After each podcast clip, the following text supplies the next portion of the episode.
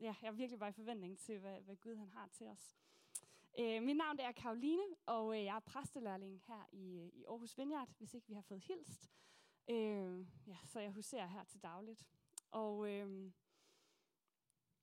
da jeg blev ansat her i kirken for lidt over to år siden, og jeg begyndte at tage del i det her fællesskab, begyndte at skulle tale, øh, sådan som jeg gør nu, øh, så stod vi som fællesskab over for en helt ny virkelighed, vi skulle navigere i som, øh, som kirkefamilie. Og øh, corona lagde ligesom landet øde, og vi skulle finde ud af, hvordan vi som fællesskab kunne være alene sammen. Og det har givet anledning til vildt mange spændende og udfordrende snakke og refleksioner omkring, hvad er kirke? Hvad er det meningen, kirke skal, skal kunne? Hvad vil det egentlig sige at være kirkefællesskab? Fordi som kirke er vi jo ikke isoleret fra den verden, vi lever i. Vi er ikke isoleret fra det liv, vi lever. Vi er hele tiden i samtale med det liv, vi lever fra fra mandag til lørdag. Og, øh, og det er noget af det, der gør mit job mega spændende, men også udfordrende. Og jeg ved ikke, om I havde det ligesom mig, da vi så nåede til nytåret øh, i år, 21-22. Og jeg havde sådan en oplevelse af, at nu var der ved at være lys for enden af tunnelen. Nu var det ved at være nu. Øh, vaccineprogrammet var udrullet. Verden den var godt og vel åben, og øh, det lignede, at vi kunne komme tilbage til livet, som vi kendte det. Og sådan gik det ikke helt. Og øh, vi kom ikke ret langt ind i øh, 2022, før at beskrivelser som en ny verdenssituation, før beskrivelser som historisk på en eller anden måde, øh, blev taget i brug. Og ikke på en særlig god måde, vel? Og igen så finder jeg mig selv klistret til nyhedsmedierne for sådan time for time at blive opdateret på verdenssituationen. Og som en kinesisk flagermus lagde verden ned for to år siden, så er det som om, at ikke overhovedet og egentlig at drage sammenligning. Men det er som om, at nogle virkelig, virkelig dårlige beslutninger, der er taget ved et meget langt bord i Rusland, også ryster os nu. Og vi fik ikke ro på den verdensomspændende klinge, som jeg i hvert fald lidt naivt havde håbet, dengang vi ramte nytår. Og stå her søndag efter søndag og skulle prøve at sige noget meningsfuldt ind i den verden, ind i det liv, kan godt virke en lille smule udfordrende. Fordi er der overhovedet noget fornuftigt at sige sådan en dag som i dag, eller i sådan en tid, som vi lever i lige nu? hvor at forfærdelige billeder vidner om, at verden indeholder virkelig urimelig ondskab. Og øh, jeg beklagede mig øh, over det her til øh, en veninde, som jeg er i netværksgruppen med i den forgangne uge. Og så kigger hun på mig, og hun siger, Karoline, måske skal du ikke tale om krig og ødelæggelse. Måske skal kirken lige netop være det pusterum, hvor vi får lov til at komme, og ikke at blive mindet om, de nyheder, som vi kan se alle andre steder. Men måske er det faktisk et sted, hvor vi kan komme og blive tanket op med håb for netop den verden, som brænder udenfor. Og øh, på det her tidspunkt, så havde jeg to tredjedel af en prædiken øh, om magtkritik, og den havde overskriften En stor mand, og jeg var virkelig sådan, jeg var gået sådan ren Foucault i den. Øh, men det ramte mig alligevel, det hun sagde, at sådan, Nå, måske det faktisk ikke den vej, vi skal gå. Øh, så jeg skrev det hele om onsdag. Øh, ikke nødvendigvis en super god idé, men, men der var et eller andet der, hvor jeg tænkte, vi skal, vi skal snakke om noget andet. Vi skal beskæftige os med en anden stor mand. Og det er ikke for at være tonedøv over for det, der sker ude i verden lige nu. Men det er et forsøg på at løfte blikket og holde fast i det håb, der er givet for netop den her verden som virkelig ser mørk ud nogle dage. Den amerikanske teolog eh, A.W. Tozer, han siger sådan her. What comes into our mind when you think about God is the most important thing about us. Altså det, du tænker på, når du tænker på Gud, det er faktisk det vigtigste, der er at sige om dig. Og ifølge ham her, så er det altså ikke ligegyldigt, hvordan vi forholder os til Gud, hvordan vi forholder os til Jesus. Vores tanker, vores idéer, vores forventninger til ham er udgangspunktet for, hvordan vi oplever øh, det, der sker, når vi kommer i kirke. Det er udgangspunktet for, hvordan vi oplever det liv, vi lever. Og vi har hver især en forestilling, en forventning om, hvem han er, hvem Gud er, hvem Jesus er. Og vi har forskellige forudsætninger for at forholde os til netop det. Og måske er du vokset op med en børnebibel og søndagsskolesangen om, hvordan Jesus han er hyrden, der bærer dig på sine skuldre. Det kan også være, at du har tænkt, at han er en distanceret moralsk lærer, som sagde nogle gode ting om, at vi skal være søde ved hinanden. Men måske var han faktisk ikke meget mere end det. Måske har du tænkt meget over ham, og måske har du slet ikke overvejet det overhovedet. Og det er helt okay. Det er helt okay, at du ikke er afklaret med, hvad du egentlig mener om Jesus.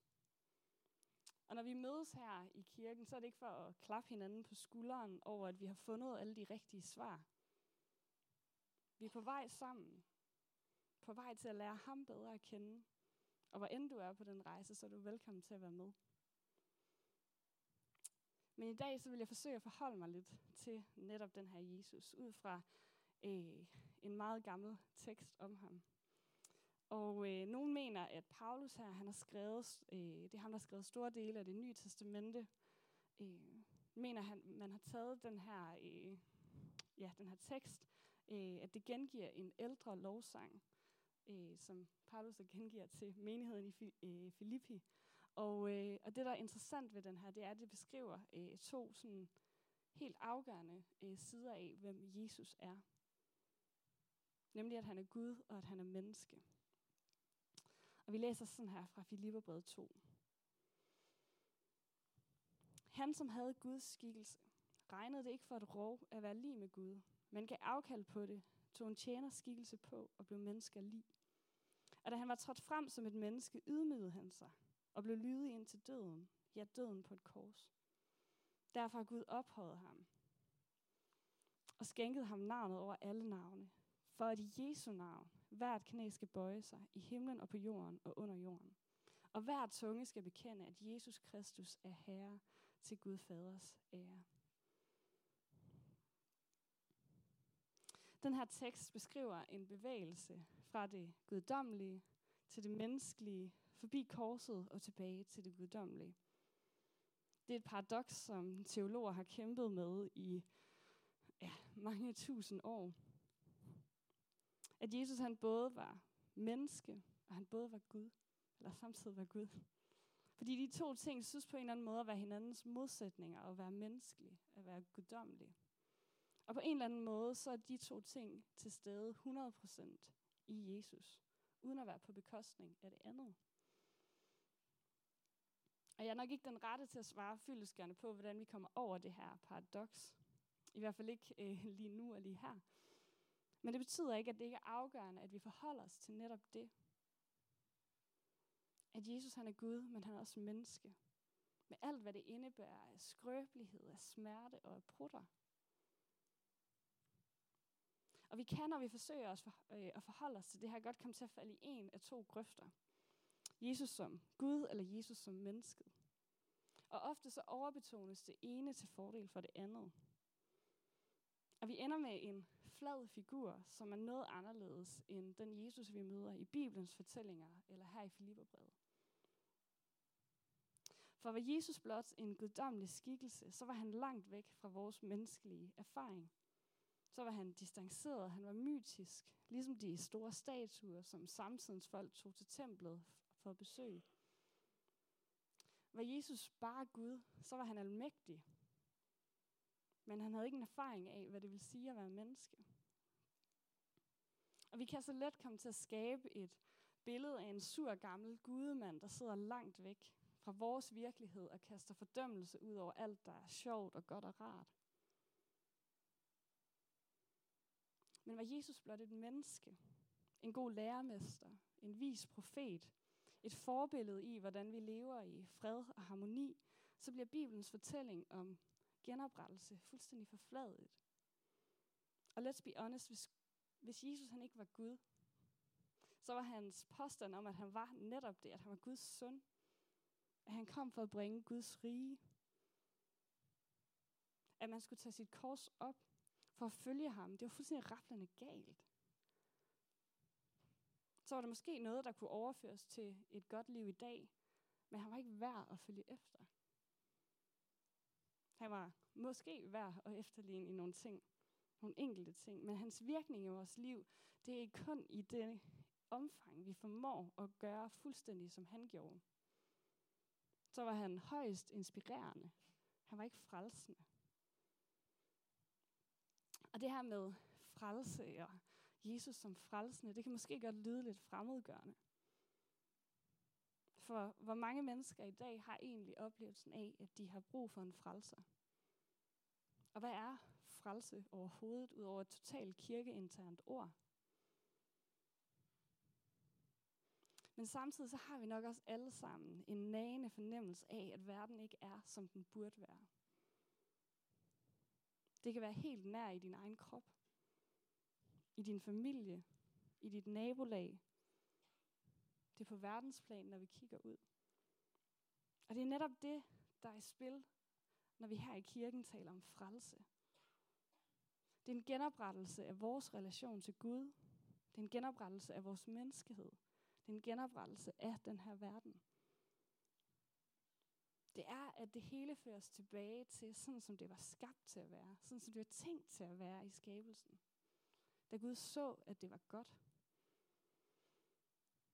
Men genoprettelsen, hverken den indre, den ydre eller den relationelle, synes at findes her hos os. Og vi har prøvet alverdens ideologier, hele vejen fra højre til venstre, tilbage igen. Vi har forsøgt at opløse det hele i rummelighedens navn.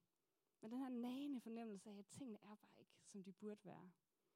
Den er bare ikke forsvundet. Det er den i hvert fald ikke for mig. Så spørgsmålet er, om det nu er så vigtigt, at vi forholder os til Jesus som menneske og Jesus som Gud på en og samme tid. Og det vil jeg mene, at det er. Det er også derfor, jeg står her i dag. Og derfor vil jeg gerne dykke ned i det sammen med jer. Så det håber jeg, I er med på. Så først, hvorfor er det vigtigt, at Jesus ikke kun var Gud?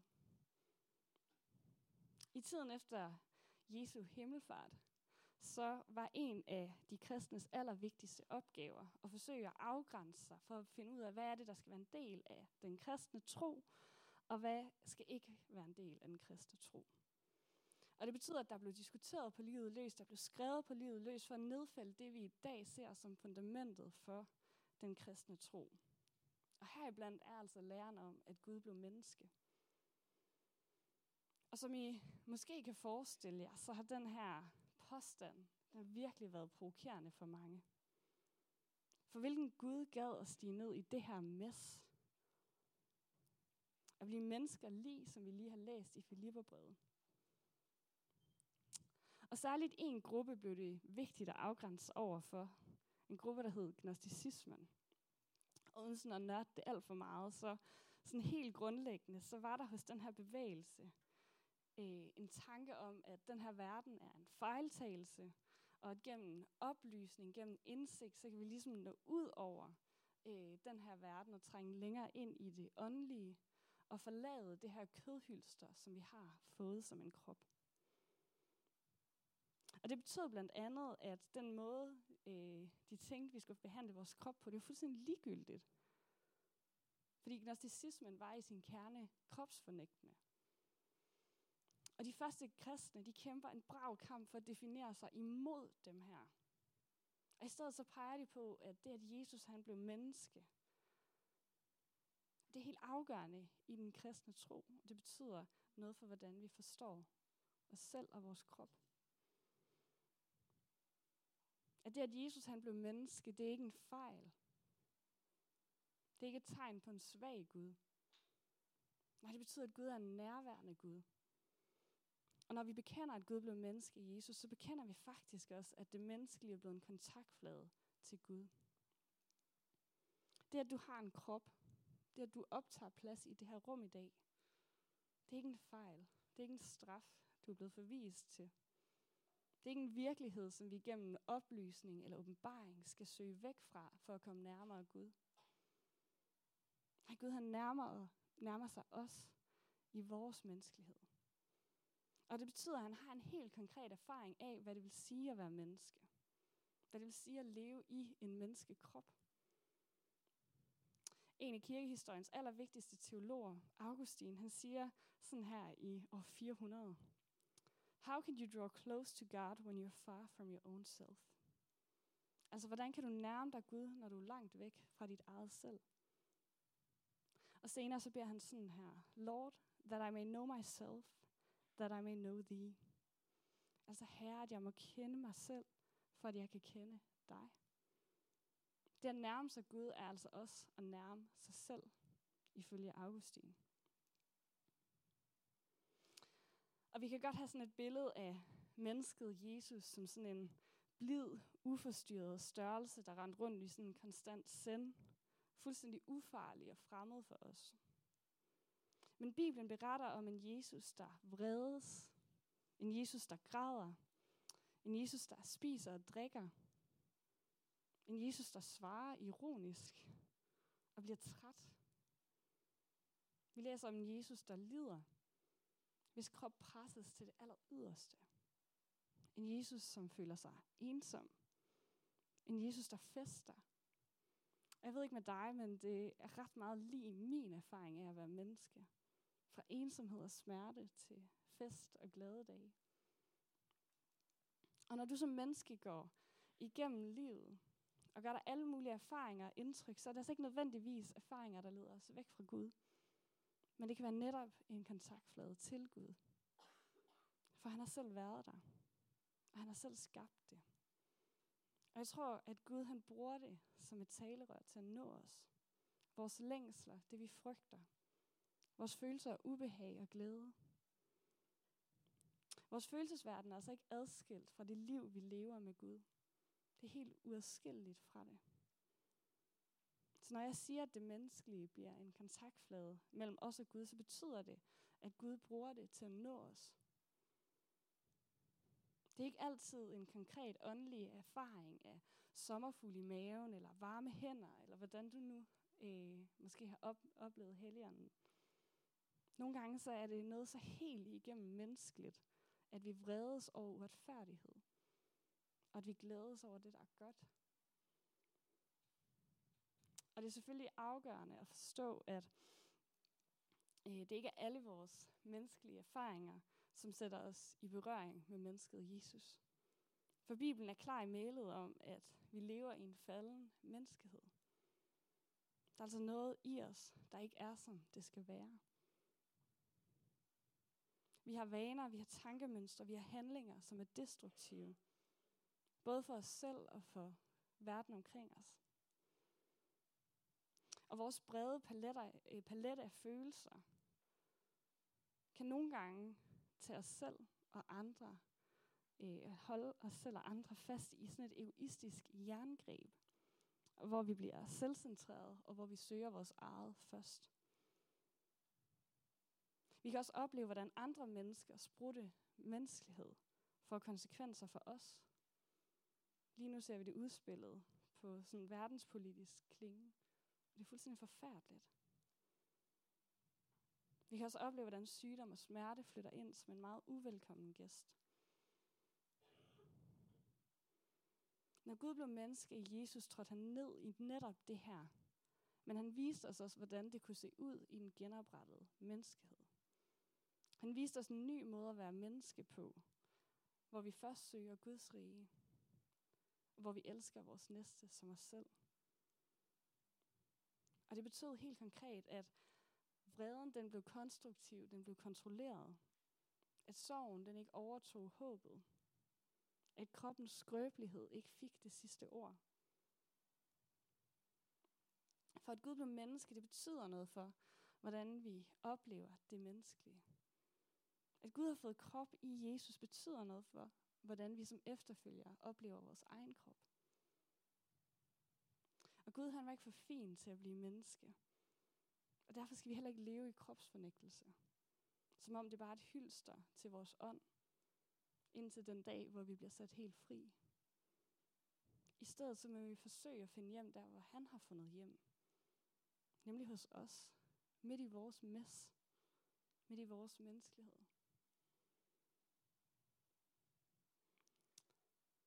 Men hvorfor er det vigtigt, at Jesus han ikke kun var menneske? Fordi selvom det lyder godt og dejligt, at Gud møder os i vores menneskelighed, så er det kun af afgørende betydning, hvis det faktisk var Gud, der blev menneske. For Jesus var ikke bare en god mand, der havde meget godt at sige om, at vi skal være søde ved hinanden, og vi skal lade være med at stresse over morgendagen. På den måde ville han ikke være meget bedre end alverdens selvhjælpscoaches.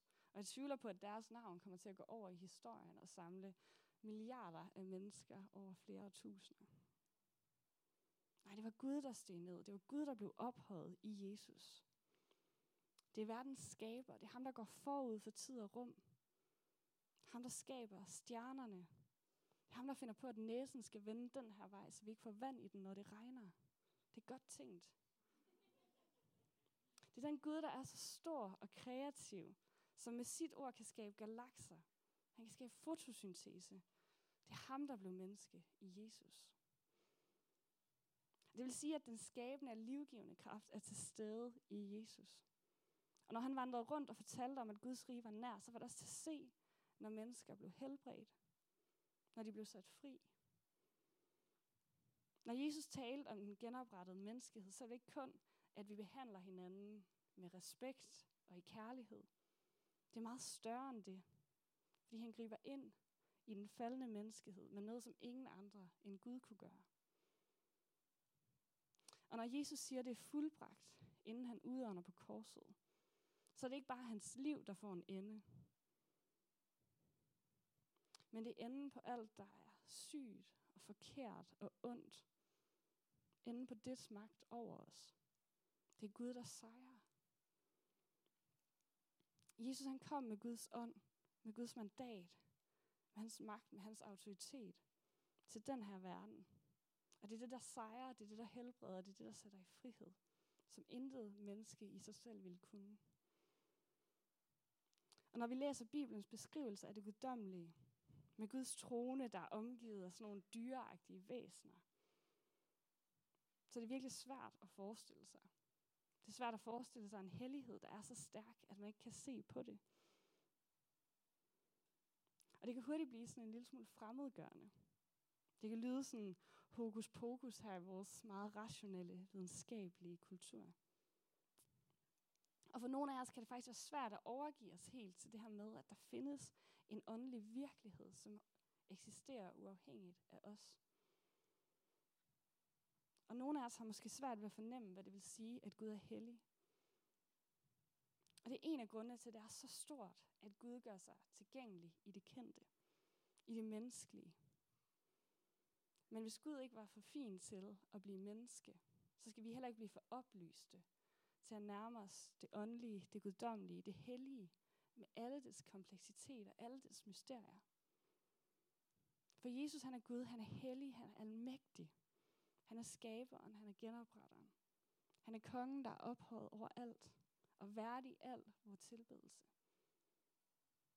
Det er for ham, et hvert knæ skal bøje sig i himlen, på jorden og under jorden, i ærefrygt.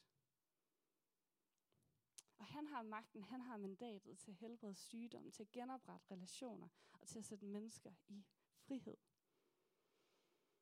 Det er den Jesus, vi synger om, når vi synger lovsang her. Det er den Jesus, vi følger efter, når vi træder ind i et liv i tro. Det er den Jesus, vi knuger os til og sætter vores håb til i den her verden. Det er Jesus, som kommer til os som helt menneske og helt Gud. Som viser os en ny måde at være menneske på, der afspejler netop den genoprettede menneskehed.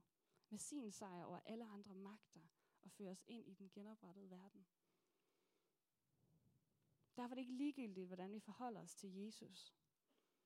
Om vi nærmer os ham som menneske og som Gud.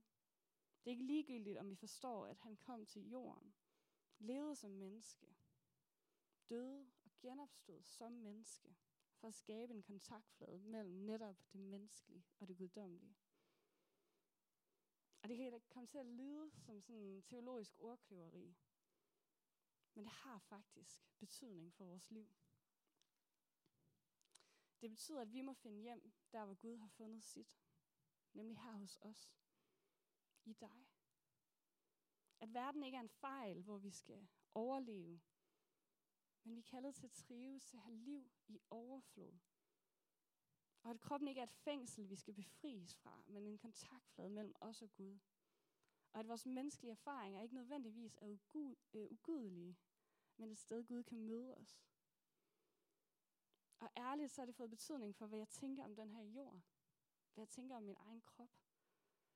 Hvis Gud steg ned, hvis han har taget bolig her, så har jeg et ansvar for at tage vare på det. Til at forvalte det. Og for mig betyder det ikke at drive rovdrift på jordens, eller på mine egne ressourcer, men faktisk forsøge at leve i respekt og omsorg for det menneskelige i og omkring mig. Og det er en prædiken til en anden dag, og I skal nok få den. Jeg vil bare lige nævne sådan det konkrete. Det er også derfor, vi øh, her, når vi synger lovsang, så er vi nogen, der står op, nogen, der rokker med. Det kan være, der er nogen, der har løftet hænderne. Det er troen, der får krop i os.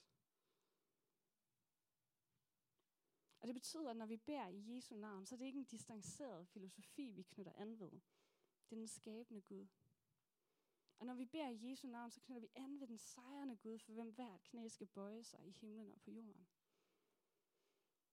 Det er et navn, der er fyldt med kraft, med helbredelse, med liv. Det er derfor, det er beskrevet i Filipperbrevet som navnet over alle navne. Over kraft, over misbrug, over ensomhed og brudte relationer.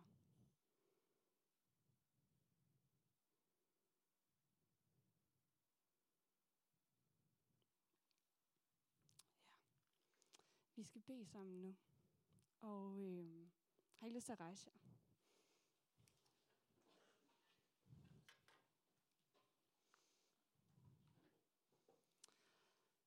Fedt. I morges, dengang vi, øh, vi sang lovsang, så, øh, så sang vi også den her ansigt til ansigt.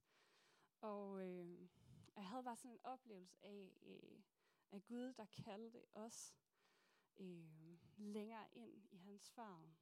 Sang han med, han drager os helt tæt på.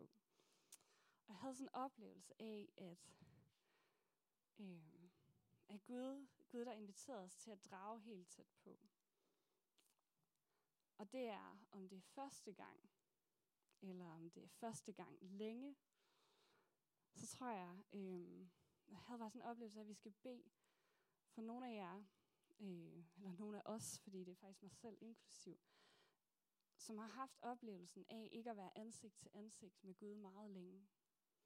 Og det kan være, fordi at I måske øh, har haft oplevelsen af selv at være vendt væk, at være distraheret og kigget i alle mulige andre retninger. Det kan også være, at du har været bange for, at Gud ikke har ville vende sit ansigt mod dig. Jeg tror, vi skal bede for, for dem af os, som har det på den måde. Og øh, her i Aarhus Vineyard, så kan vi rigtig godt lide at være familie. Vi kan rigtig godt lide at bede sammen og for hinanden. Og øh, det betyder, at øh, hvis du har lyst til det, så vil vi vildt gerne være med til at bede for dig og lægge hænderne på dig.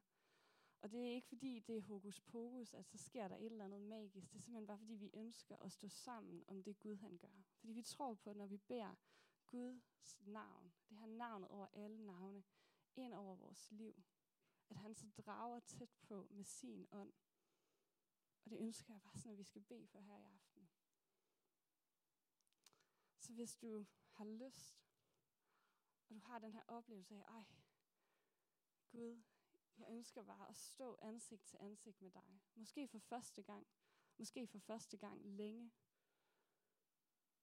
Har så ikke lyst til at, øh, og, øh, hvad hedder det, løfte hånden og jeg kunne godt tænke mig, at vi så, øh, hvis I har mod på det, hvis I har lyst til at være med til det, at vi så slår ring om dem, vi lægger hånden på, og så velsigner vi det, Gud gør. Og som sagt, det er ikke fordi, der sker noget hokus pokus, det er fordi, vi ønsker at stå sammen om det, Gud gør i vores fællesskab. Så hvis I har lyst til at være med til det, har I så ikke lyst, øh, hvis I tænker, at jeg vil faktisk godt bruge, at der er nogen, der lægger hånden på velsigner det, Gud gør. Jeg har lyst til at opleve, at stå ansigt til ansigt med Gud. Jeg har lyst til, at han drager mig tæt på. For første gang, eller for første gang længe, så jeg har lyst til at række en hånd op.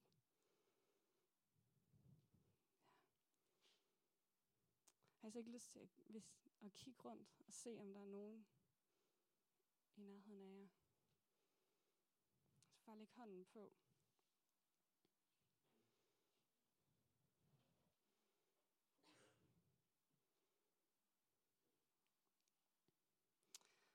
Jesus, vi ønsker at velsigne det, du gør. Tak, at du drager helt tæt på. At du kalder os helt tæt på. At du kalder os til at stå ansigt til ansigt med dig. Og Jesus, vi ønsker lige nu at træde ind foran dig. Vi ønsker at opleve, hvordan du træder helt tæt på os. Lige der, hvor vi er, med alt, hvad vi er, alt, hvad vi ikke er. Så ved at komme, Helligånd, vi velsigner det, du gør.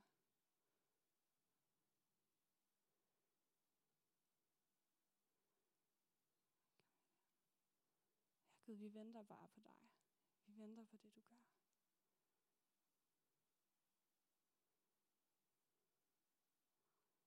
Vi beder, at du må komme med din livgivende ånd, med din helbredelse, med din genoprettelse.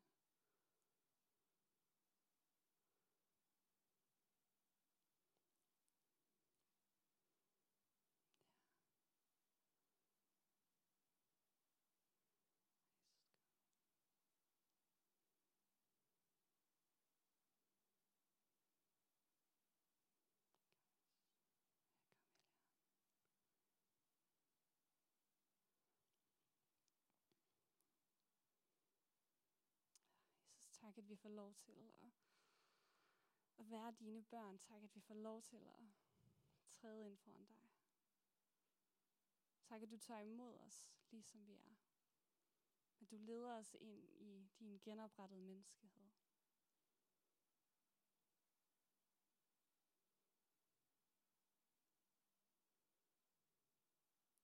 Amen.